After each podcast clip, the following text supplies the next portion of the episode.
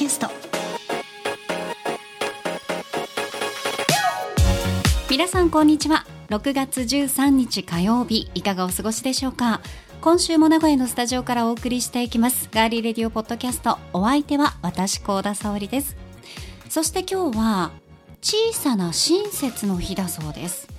この方は何か小さな親切されて嬉しかったこともしくは最近何かした小さな親切はあるでしょうか？聞いてみましょう。どうぞ。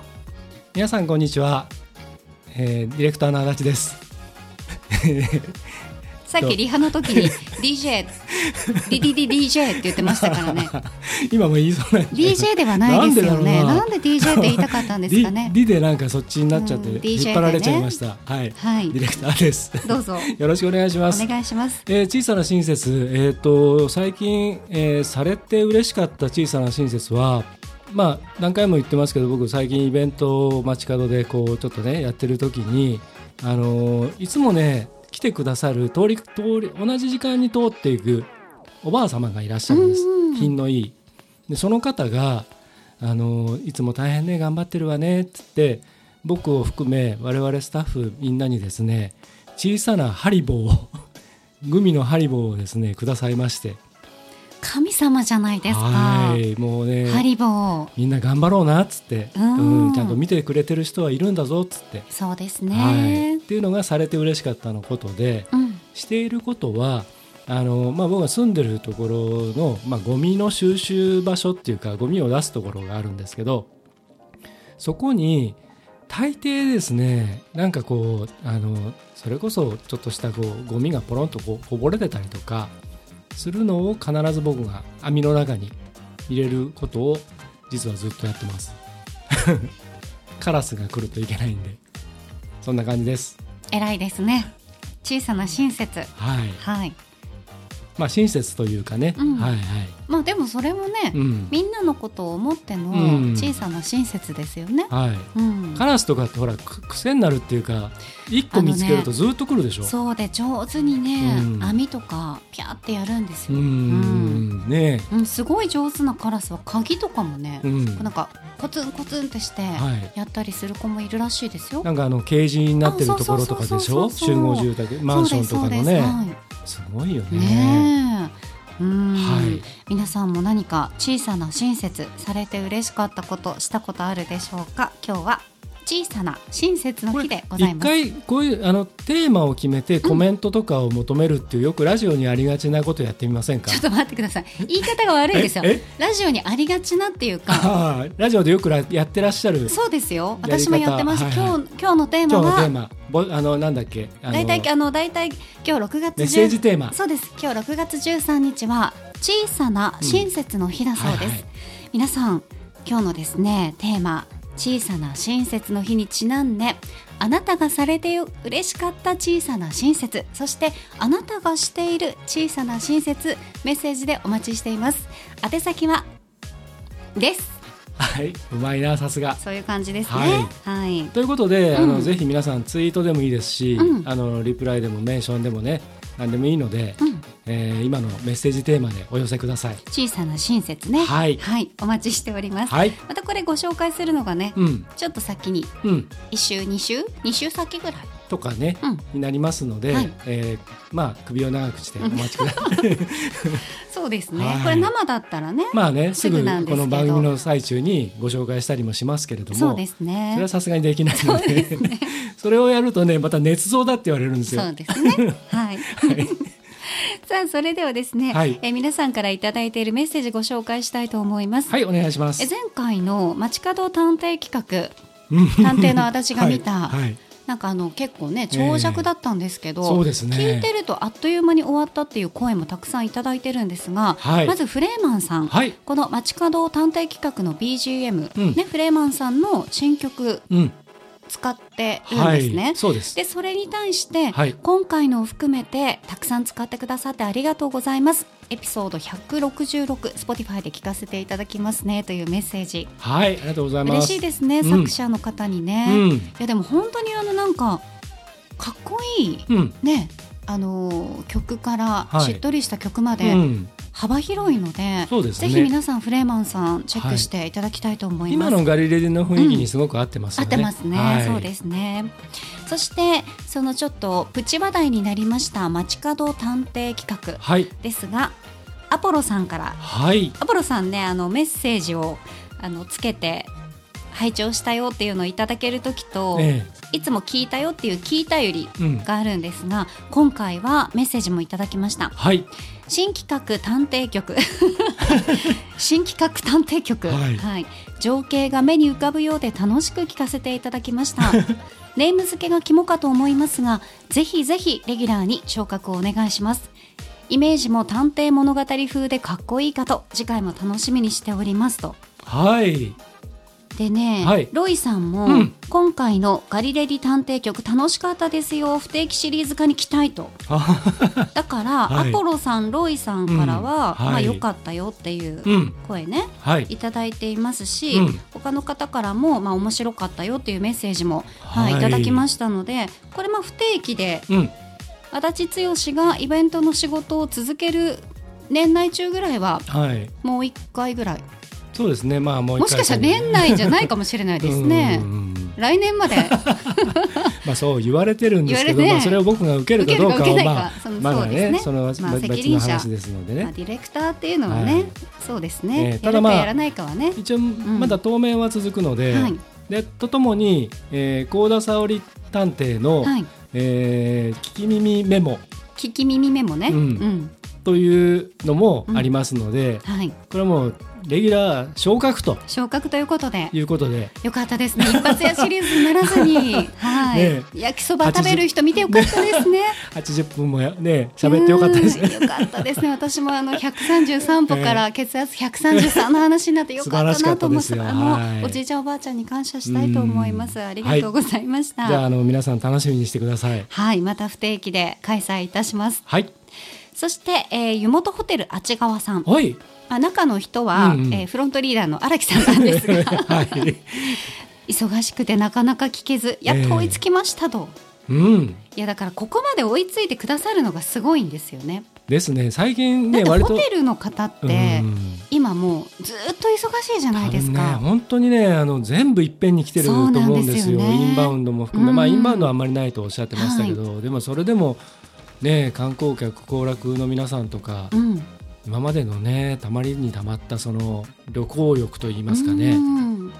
ましてそれがああいった素晴らしい温泉街であればなおさらですよね。そうですね、はい、皆さんやっぱりあの一度は昼神温泉のね、うん、まあ、発祥とも言われているので、はい、ホテルあち川さんにお出かけになっていただきたいと思うんですが、うん、やっぱそこでどんなに忙しくてもいろんな情報をこの荒木さんみたいにキャッチするような、うん、あの皆さんスタッフの皆さんがいっぱいいらっしゃるっていうのはそれだけ活性化もされますし来る人へのおもてなしっていうのも、はい、新しく新しくできるっていうことですよね。そうだと思います。こんなね、はい、こんな底辺のガリレリを聞いて。底辺つったらダメですよ。我々があのお願いであちがさんを取り上げさせていただいたので。まあまあまあまあそうですけど、ね。うん、まあね、まあ、ランキング版、はいはい、まあ上位に入ってますけど、まあまあね、私と足立さんがさ、はいいや俺らさ、上位なんだぜって言うとちょっとほら、まあね、鼻につく方がいらっしゃるじゃないですか、まあ、ね、はい、なかなか上がれない連中がねじゃあ底辺と言っておいた方が まあまあ、まあ、まあ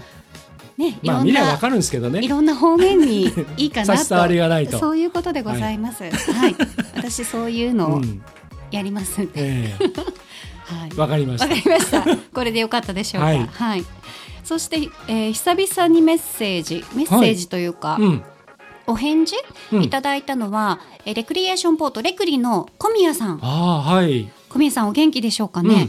うん、少し前の雨の日に重たいリュックでこう滑って、はい、肘と後頭部を強打されたということで、うん、スタッフが、うん、あのスタッフさんがお見舞いコメントされてたみたいで、はい。ええ、それに対して小宮さんから「わあありがとうございます。大雨の影響がまさかこんな形で起きるとは、えー、高田さん足立さんも雨には気をつけてくださいね」といただいてます。なんかね長引いてるみたいで、えー、小宮さん、えー、大丈夫ですかね？どうぞあの本当にお大事にしていただいて、僕も何度も言ってるように僕はそういうのでもう今まで散々あの体中ズタボロになってきてますので、本本当にあのね後に引かないようにケアしていただければと思いますね。そうですね。お忙しいと思うので、小宮さんも、うん、はい、あのしっかり、うん、こういう時は好きなものをたくさん食べて、うん、うん、なるべくゆっくり横になって、はい、はい、休んでい。ただきたいと思います、はい、いつもありがとうございます。心の健康もね、うん、あのしっかりとケアして保っていただければと思います。そうですね。ありがとうございます、はい。さあ番組へのメッセージは今聞いてくださっていますガーリーレディオポッドキャストのページにメッセージフォームがありますのでそちらから送っていただくか番組のツイッターもあります。ぜひ皆さんフォローをしていただいてコメントメンション恥ずかしい方はダイレクトメッセージでもいいんでしたね。はいそしてあのツイッターをリツイート、うん、引用リツイートでも番組に参加することができますので、はい、ぜひご参加ください。ハッシュタグはひらがなでガリレディガリレディです。皆さんからのメッセージお待ちしています。それでは今週も最後までお付き合いよろしくお願いいたします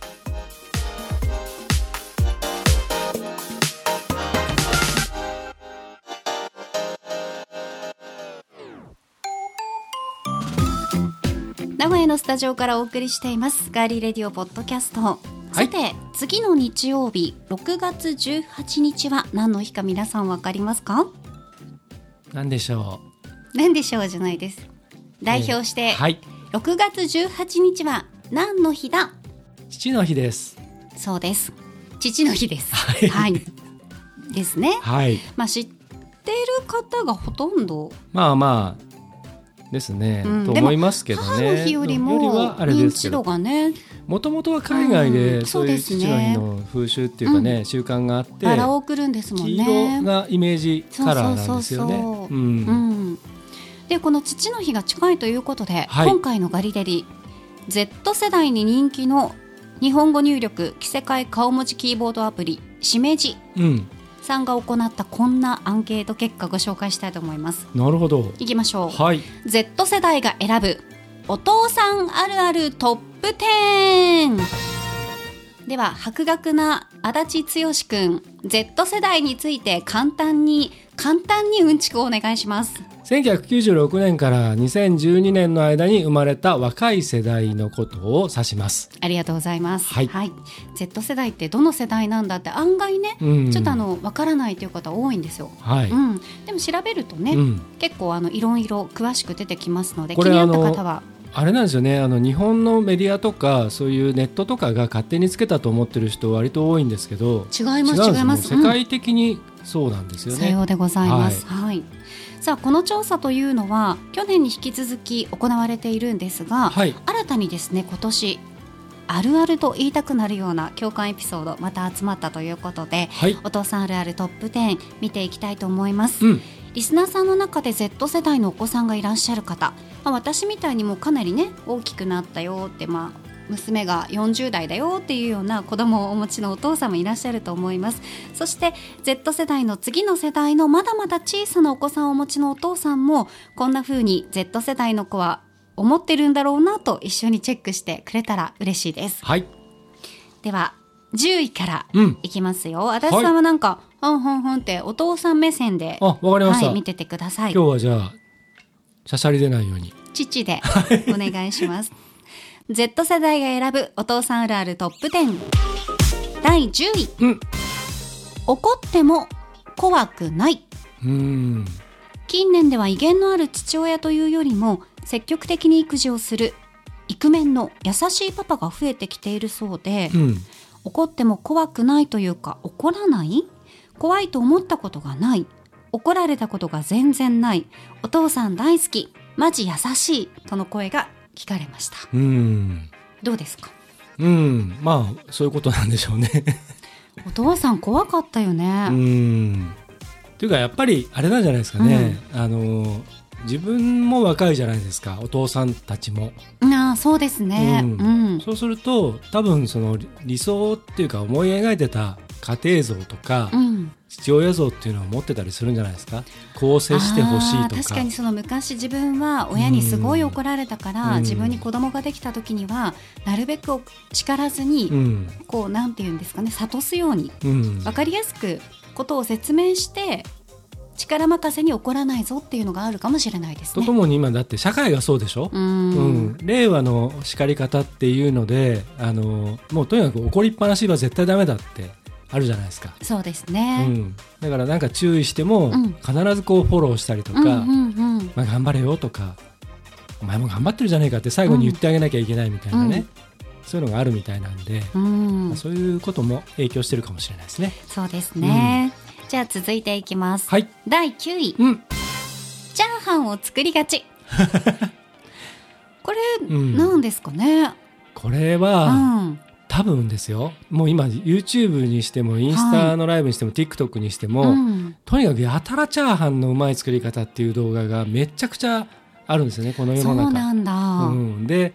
おそらくそのあのパラパラチャーハンの作り方とかでチャーハンって一番食材手に入れるにしても何にしても簡単じゃないですか、うん、なんならもう卵とご飯がああれば、まあ、最低限のチャーハン作れるので、うんうんうん。まあ、そこにねちょっとチャーシュー的なものが入るのかレタスとかが入るのかっていう感じでしょ？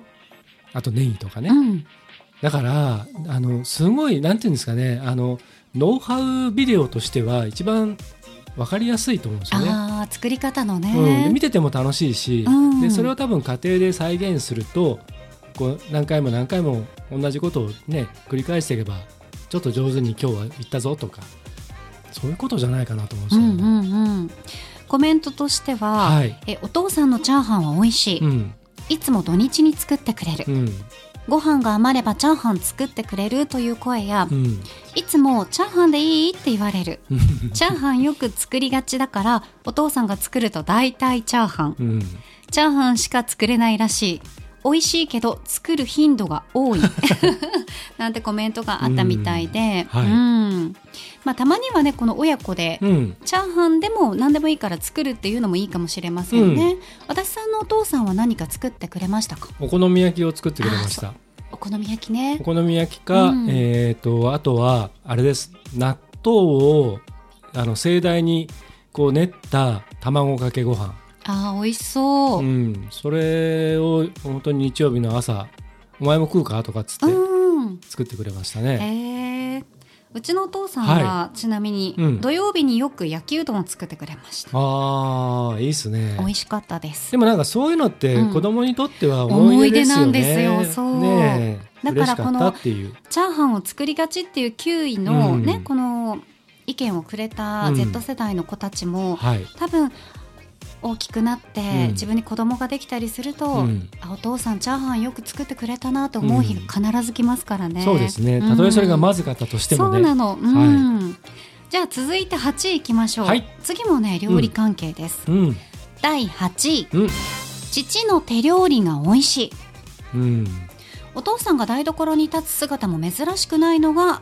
令和の時代なんですね、はい、そんな中で、えー、毎日一緒に作る。適当にキャベツを切ってお肉を入れて炒めてるだけなのに美味しいのなんでですかってくらいお父さんが作るのが美味しい、うん、ハンバーグとか手料理がめっちゃ美味しい。唐揚げが美味しい。夜ご飯はだいたいお父さんが作ってる。よく作ってくれてとっても美味しいと Z 世代からお父さんの手料理に対して大絶賛の声が多数寄せられました。あいわゆる男の料理ってやつですからね、うん、その細かいこと、まあ、今は逆に細かいことをそのママニュアルというかそういうビデオのレシピ通りにやる方もいらっしゃるでしょうけど僕らの頃っていうか昭和平成の頃ってどっちかっていうと男の料理って割とねダイナミックでそれがお母さんの繊細な料理とかあの日々の料理とちょっと違って、うん、ちょっと目先が変わっていいっていうのもあったのかもしれないですけどね。そうですね、うん、うん。でもなんか男の人が料理する姿ってすごくいいなって私は思うので、うん、まあこういうふうにお父さんが料理をよく作ってくれる家庭のお子さんは、やっぱり男の人が料理する人がいいとかね、はい、そう結婚する人はっていうふうになりがちですよね、うん、僕もあの料理しますけど、僕から一つだけ男の皆さんに忠告をしておくと料理作るの楽しいんですよ。で食べてもらって美味しいって言ってくれるのも嬉しいじゃないですか。その後が大事なんです。ちゃんと洗い物して片付けるとこまでやりましょう。そこが面倒くさいですよね。そこを奥さんとかにねやらせるっていうのはあまりよろしくないなと。はい。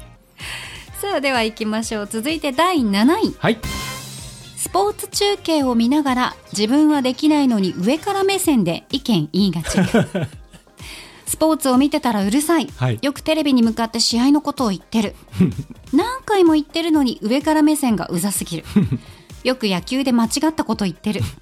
WBC の時そうだった。との声が上がりました、はい、これ選手を応援してるうちについ熱くなって意見を言いたくなってしまうのかもしれませんね、うん、ただこう家族で声援を送りながらスポーツ中継を見てるっていうのもねこう楽しいまあ、楽しいのでいい時間だなって私は思いますけどね。うん。まあでもこれスポーツに限らずじゃないですか。あお笑いにしても何にしても、うん、いやそこはそうじゃねえだろうって、うんうんうん、見ながらね素人がね。男の人って言いがちですよね テレビ見ながら。うちのお父さんも結構スポーツとかで、はい、まあ、自分がほら卓球のね、うん、あの指導者だったりしたっていうのもありますけど、はい、ああいう卓球の世界大会とかになると、うん、あ うってそこスマッシュみたいなね、うん、まあ、やってたら人はね、う。ん、でやってない人がね。これはね うるさいよってね。野球で間違ったこと言ってるっていうね。よくあります、ね、お子さんにね、はい、はい、思われているということがあります。じゃあ続いて第6位です。はい。急にお出かけを提案してくる。はい、これあるあるっぽいですね、はい、休みの日の朝とかに急にここに行こうって提案してくる、うん、土日はだいたいお出かけ休日はどっかに連れてってくれるとの声が上がりました、うん、学校や宿題塾習い事友達との予定など Z 世代も忙しい毎日を過ごしているためいつもいきなり出かけようと提案してくるのやめてほしいとずっと思っています、はい。マジで急やなって思ったことあるこの声も聞かれました、はい、これあれじゃないですかね。一人だけポツンとこう取り残されるのが嫌な人じゃないですかね。あるいはそういう趣味とかあのそういうのがあんまり実はなくて、うん、あとはこう家族で出かけるっていうことに意味をね、うん、こうすごくアピール外に向けたね。う、うん、すごくでも自分の中でもすごく家族という形としてみんなで出かけることに、自分が満足するタイプの人は、ありますね、うん、急にあの、はい、行こうよみたいな、こんだけ俺は家族のことを思ってる的なね。そうそうそうそうそうそう。アピールがね。そうそうお子さんからするとね、はい、そういったアピールもあるということで、はい、前半6位までご紹介しましたが、うん、いかがでしたか？あのまあ、ちょっと途中途中もちょっとちらちらと言いましたけど、うんはい、これだからそのお父さんというテーマですけど、うん、今のその世の中で例えば職場とかそういうところでも割とこういう人ってそういう感じなんじゃないですかね。職場の中でとか、うん、あとその外の交友関係の中でも、うん、それぞれの立場だったりとかなんかこうアピールの仕方だったりとか、うん、そういうのが多分癖が同じな気がしますけどね。職場と家庭となかなかその切り替えっていうのはね、うん、その人は一人しかいないので、うん、そこの本質的な部分っていうのは一緒かもしれないですね。すね。もしくは逆にそう職場とかそういうところでそういうことができなくて、うん、それをこう家庭でなどうにかこう相殺しようとしてるっていうか、っていうのもあるのかもしれないです。フラットにねこう、したいなって思いますもんね。どっちかがまあ7だったら、こっち3で10にするみたいなね,、そうですね。ところはありますよね。はい、6位まで紹介してきましたがまずはここで1曲お送りして後半に行きたいと思います。はい。アメリカ人ソウルシンガーマーサレット・ボーン。2001年のアルバム「ホーム・オブ・ザ・ブレイブ」から「ボーイフレンド」。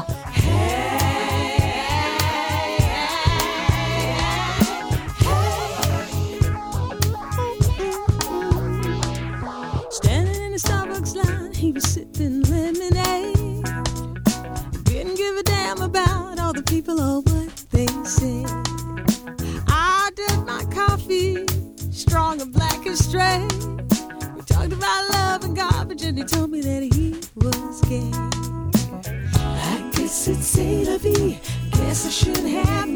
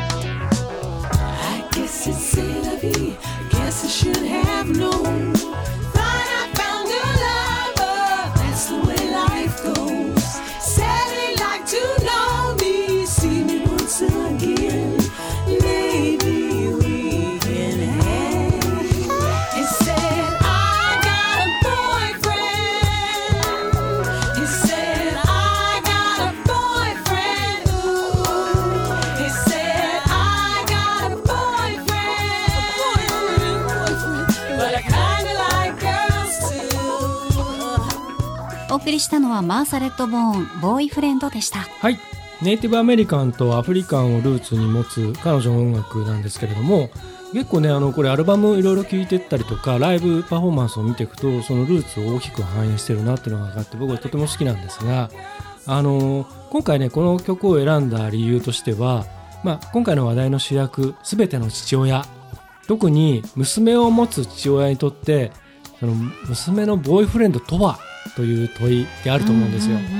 どういうふうに接したらいいかとかね、はい、あと自分は娘のボーイフレンドでいたいっていうそういう永遠のなんか願いっていうかね、うん、なんか娘とデートですみたいな。もしくは逆に娘が今日はパパとデートですって言ってほしいみたいな。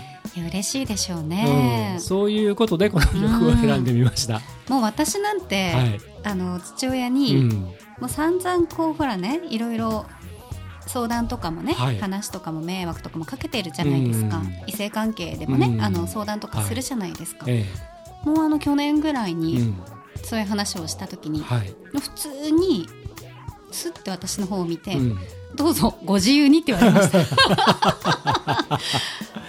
え、うん、ご自由にってもうすごい寂しかった。どうぞご自由にそれはあれですよ。どうぞご自由にっていうねあなたの人生はあなたの人生ですそういうことなんですよ。そういうことなんですけど、やっぱちょっと寂しいじゃない？ね、うん、なんか言ってほしいじゃん、説教の一つもしてほしいっていうね。そういうことなんですよね。はい、はい、この曲を聴きながらそういうことをちょっと思い出してしまいました。はい。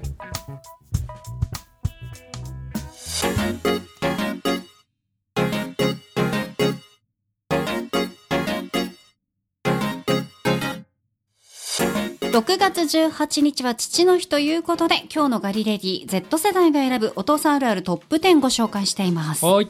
では後半トップ5見ていきましょう。うん。第5位。はい。休日は寝てばかり。疲れたからといつも言って寝ている。いつも寝てる。土日はほとんど寝てる。たまに昼まで寝てる。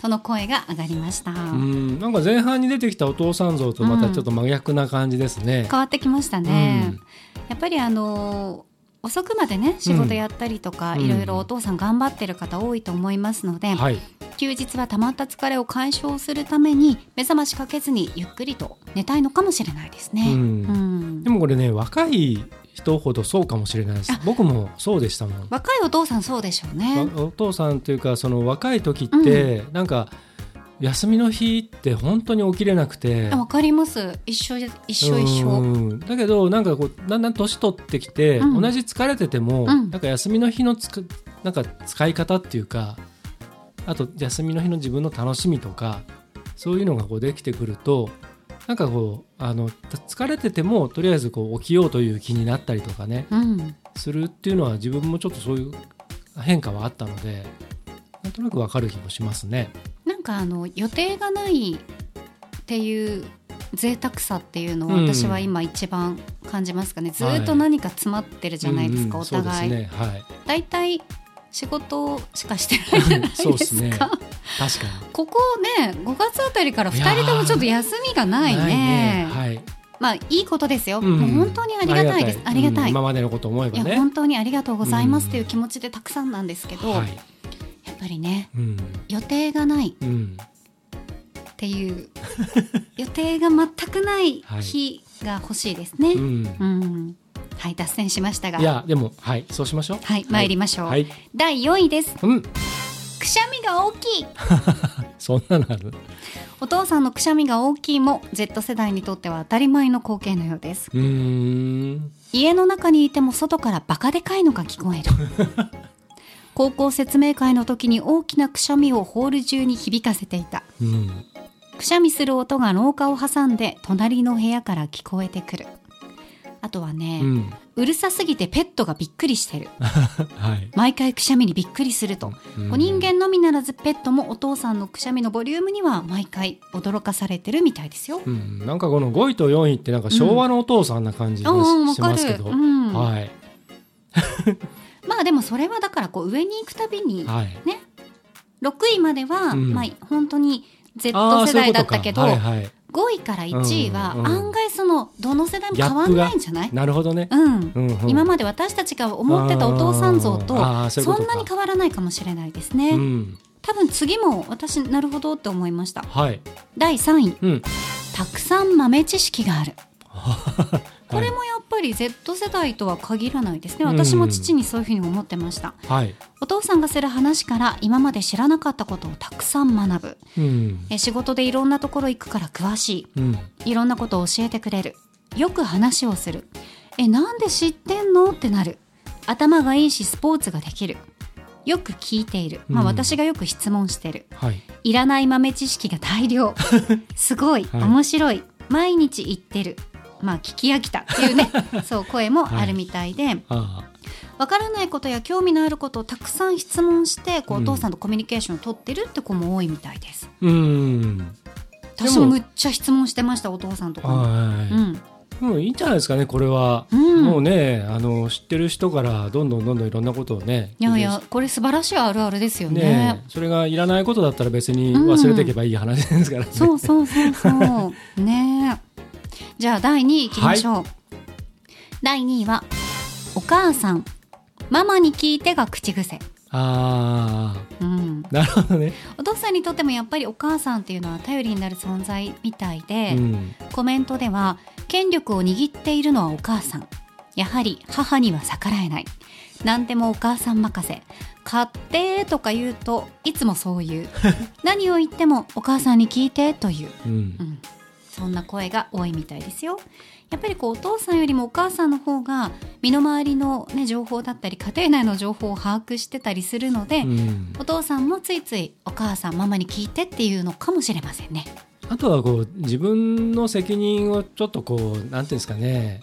責任を、うん、こうちょっとそこから外れてるところでいたいというか、その、えー、もう面倒くせえなって思ってたりとか例えば学校のこととかね、うん、いろんなそれこそだんだんこう就職だったりとか進学だったりとか部活のことや習い事のこととか、うん、最終的にお金はまあ出すとか経済的な判断はするにせよなんかこうねあの最終決済はちょっとこう逃げるみたいなのがあるかもしれないですね。そうですね、確かになんかお母さんに聞いてっていうのあるあるっぽいですね、いやあともう一つは案外知らないっていう。ああそうね。そう、うん、その子供のことも、家庭の状態のことも、実は案外知らないっていう,、自分が全部やってるつもりで、うん、それもあるかもしれないですね、うん、一番確信の部分は、あれ？あれ？そあれ？えーとみたいな。ちょっとわかんないから、お母さんママに聞いてっていう感じになるのかもね、はい、うんじゃあいよいよ堂々の第1位の発表に参ります。はい。何が来るんでしょうか、うん、Z 世代が選ぶお父さんあるあるトップ10堂々の第1位は？はい。いびきがうるさい。えそれ？うん去年に引き続いていびきがうるさいが第1位に輝きました、それが1位か。そうコメントいきますよ。はい私とパパは隣同士の部屋で寝ているけど、隣の私の部屋までいびきが聞こえてくる。うちの父は寝ている時すっごくうるさいです。まるで豚の鳴き声のようです。いびきのせいで眠れない。寝ている時聞こえます。自分の部屋までいびきが聞こえてくる。超うるさい。掃除機よりうるさい。なんなら工事現場よりうるさい。と、ね、多くの Z 世代がこういったコメントを寄せていて第1位になったということでございます。なるほどね。確かにあのいびきをかく人が今すごく増えてて、はい、結構いろいろ問題になってるっていうのは、ね、いびきはね病気なんですよ。ですよね。うん、うん、そうだからみんなかくからいいっていうんじゃなくて、うん、ちゃんと内科に行くとかね、うん、うん、その耳鼻咽喉科だったりそういった専門の病院に行かなきゃいけない。いびきって一括りにできないんでしょ、うん。いろんないびきがあるから。そうそうそう。あと、無呼吸症候群、だからそのまあ僕はそのえっ、ー、といびきがものすごい人と一緒に暮らしたこともなければ、うん、その一緒に寝たこともないので、うん、ただあの一回だけ海外にちょっと出張するときに、はい当時の、えーと、専務と一緒に行ったんですけどその専務がいびきがすごい人だったんですよ。でえっ、ー、とでまあ飛行機の中とか飛行機はまだ緊張してるからまだ当時ねそんなにあれじゃなかったからその慣れてないかったからねみんな。でその宿泊したところがえっ、ー、とまあそのなんていうそんなにねお金ばかしか使えない時代でしたから、まあ相部屋、ね、ツインの部屋で、だったんですよ。そうしたらものすごい、まあ、いびきで、さすがにその時だけはもう一晩中寝れなかったっていう経験が1回だけあるんですよね。だからそういう家族でねそういう人がいるっていうのは今まで自分はあんまりリアルに感じたことはなかったんですけどやっぱああなっちゃうんだろうなっていうのを今ちょっと思い出しました。すごいですよ。私もその自分の父親がいびきとかする人じゃないので育ってきた環境でいびきをする人はいなかったんですよ。私の歯ぎしりがすごいぐらい、歯ぎしりすごすぎる問題があったぐらいで、はいうん、ただその大人になってね、うん、まあ私もほら交際した人とかまあ当たり前いるでしょ、うん、もういびきがね とんでも似合うわけですよ、はい、本当に。まあ、実は僕もその話は聞いてますけどね。もうね、すごかったわけですよ。わ、はい、かります、えー、なんかその、とかね、これぐらいだったらいいんですけど、はい、もうなんか、こう、えー、こう、こうっていう、ごめんなさいね、今ね、えー、あの、ポッドキャスト聞いてらっしゃる方。はいまあ、咀嚼音を聞きたい人がいるぐらいですから、うん、いびきぐらいはむしろウェルカムかもしれない。です、ね、不快な音ですけど、はい、これがすごい大音量で、まあもう隣には寝られないですよ、何人かいますね、えー、そういう人、はい、特にあの息が止まった後のコッってやつ、え大丈夫かなって思いますけど。僕もあの女友達に聞きましたけど、あれ恐怖らしいですね。いや恐怖なんですよ、ね、そのまま行っちゃうんじゃねえかっていう。ゆすろうかな。いやでもまあいやって言って私はあのストップウォッチで測りましたけど。僕一人だからそれでなんかすごい、うん、あの心配になっちゃって、うん、でお医者さん呼んだら、うん、そしたらやっぱりちょっとそういうなんか疾患があって、うん、で一命を取り留めた的なことがあって以来、はい、もうねなんかねノイローゼになっちゃってあまりにそれが恐ろしくて、うん、その経験トラウマになっちゃって、っていう人がいるんでだからあれですよねあの本人はねなんか、うん、みんなするわみたいなこと言いますけど、うん、バカだと思いますよそいつは。聞かれてね聞かされてる方はちょっとね、はい、たまったもんじゃないですから説教しましたもんその親友に、うん、ですよね、はい。まあ、いい加減にしろちゃんと病院行けっつって。そうですよね、まあこれだけ第1位になるぐらいですから、はい、これは Z 世代の皆さんだけでもなくてその家族のねご夫婦間でもあったりすると思うので、うんはい、いびきって言われてる方は、うん、お医者さんへごしていただきたいと思います。ぜひ、はい。さあいろんなお父さん像が浮かんだ ね、はい、Z 世代が選ぶお父さんあるあるトップ10でございましたが皆さんお聞きいただいてどうだったでしょうか、はい、6月18日今週の日曜日父の日ですね。今年の父の日も皆さんにとって素敵な時間になりますように。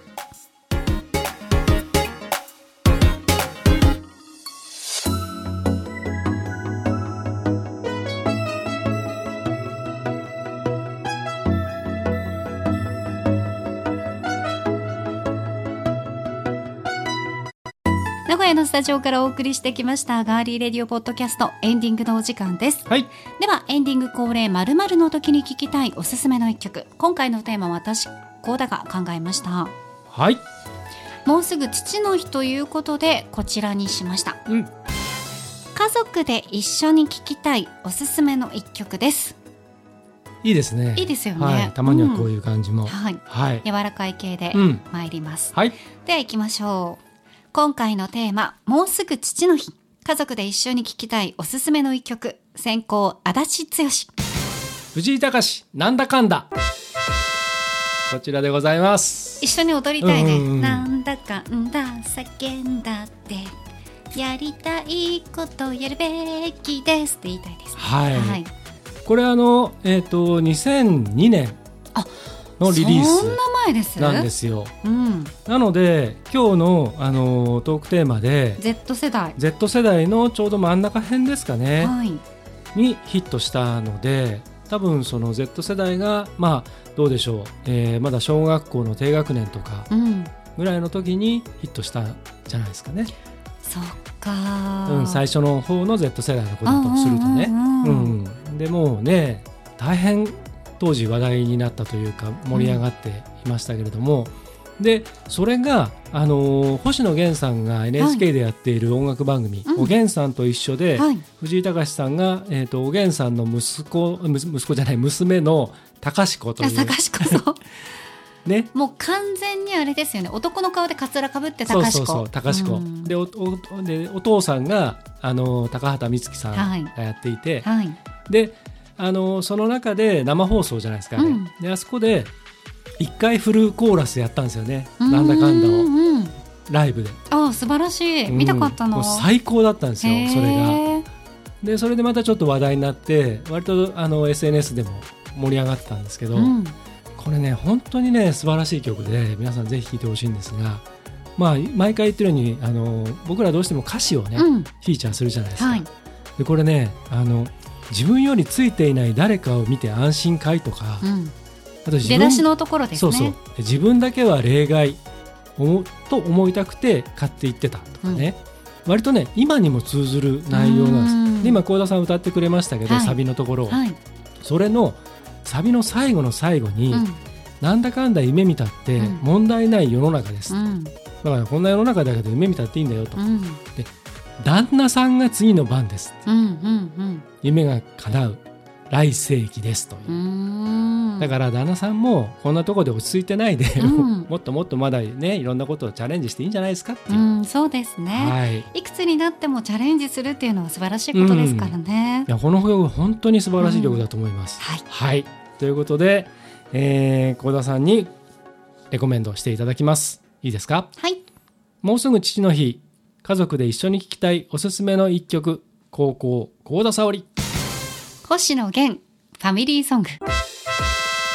うん。足立さんのねさっきの会話にも、はい、源様が出てまいりましたし、えー、美月ちゃんも出てきましたが、はい、こちら美月ちゃんが、えー、主演されていた過保護の過保護の主題歌で、はい、過保護の過保護っていうのが家族愛をテーマにしたドラマだったんですね。うん。はい、でこのファミリーソング、えー、星野源さんの自分の独特の言葉で日常の一つ一つを切り取った、うん、その歌詞あの、はい、言葉選びがとっても素敵なんですよ。うん、でサビのただ幸せが一日でも多くそばにありますようにっていうのは、うん、このドラマの過保護の過保護の家族愛にも通ずるものがあって、うん、で家族で一緒に聞くのもいいかなっていうふうに思って、はい、私は家族の大切さも感じれるんじゃないかと思ってファミリーソング選ばせていただきました。はい、うん、星野源さんって一人っ子なんですよね。であのまあ彼の独特の死生観っていうか、はい、一回ねあそうですね。大病を患っていらっしゃるので。死にかけて、はい、そこから蘇って来られて、うん、そうですね。だからその彼の描くその歌詞とか世界の中にやっぱりそういう何て言うんだろうな。彼の人生がねこう塗り込められてる感じもするんで。なんかここ数年は特に家族とか自分のね家族ができてね、うん、できてなんか温かさとか、うん、柔らかさとかそういうものがまた、うん、最初のデビュー当時のようなちょっと柔らかさが戻ってきた感じもありますよね。ね。うんだからスパイファミリーのあの歌なんかもね、そうですね。ちょっと泣けちゃうもんね。わかるわかる。うん、素敵ですよね。はい、はい、ということで今日の選曲いかがでしたでしょうか？私たちがおすすめする音楽は Spotify のプレイリストガリレディレコメンド8でぜひ聴いてください。はい。ガリレディのポッドキャストとともにプレイリストもフォローして楽しんでくださいね。父の日が近いということで今回はお父さんピックアップしてお送りしたはいガリレディ父スペシャル ねえなんか何渡そうかなみたいなね毎年ずっと私もこうお父さんに何かあげてますけど、はい、今年ね、うん、お父さんに毎回こう誕生日が近いんですようちの父、はい。うん、で何が欲しいって聞いたんですね、はい、そしたらね LINE で沙織が買ってくれるものだったら何でもいいって。いやそうだっすよ、うん、そうですよ。だってそうですよ。いや、ね、そうだと思いますよ。モテるなと思いましたこういう男の人はモテるなって思います。うんね、本当ね。お父さんみたいな人と結婚したいですね。ああ、うん、うん、そうね、うん、それがいいと思いますよ。まあもう無理でしょうけど ね。まあいいでしょう。はいどうぞ、うん、みたいな人っていうことだったらまだ大丈夫です。じゃあじゃあそうそうそれはそうです。ね。うん。みたいな人と、はい、ね。いやそういうまあもういい。まあちょっともうはい、諦めが半分入ってますけどね。はい、はい、諦めたらそこでゲームセットです、ね、試合終了ですね、はい、安西先生も おっしゃってましたが、まあまああれですけど、うん、あの僕昔ね、あのえっと、父親に毎年、まあ、離れて暮らしていたんで、うん、あの送るプレゼントはあのラルフ・ローレンのポロシャツを、はいはい、あの色違いを毎年送ってあ私も結構あのラルフ・ローレンとか、うん、フラットペリー、うん。うん、フレッドペリーね。フレッドペリーか、のあのあそこにマークがついてるやつ、はいえ。ー、月経感のね。あそうそうそう、はい、あれとかはね、送ったりしましたけどもなんか送り尽くしたかな、ネクタイとか、まあね、もういろいろね。うん。そうそう。まあでも本当にあのね。悩みますよ、だから今年どうしようかすべてのお父さんにとって良い一日でありますように、うん、そうですね、はい、お父さんいつもありがとうという気持ちを皆さんぜひ声にして言葉にして伝えてください。今週も最後までお付き合いいただきましてありがとうございました。ガーリーレディオポッドキャストここまでのお相手は？ディレクターの足立でした。そして私高田沙織でした。来週もお楽しみに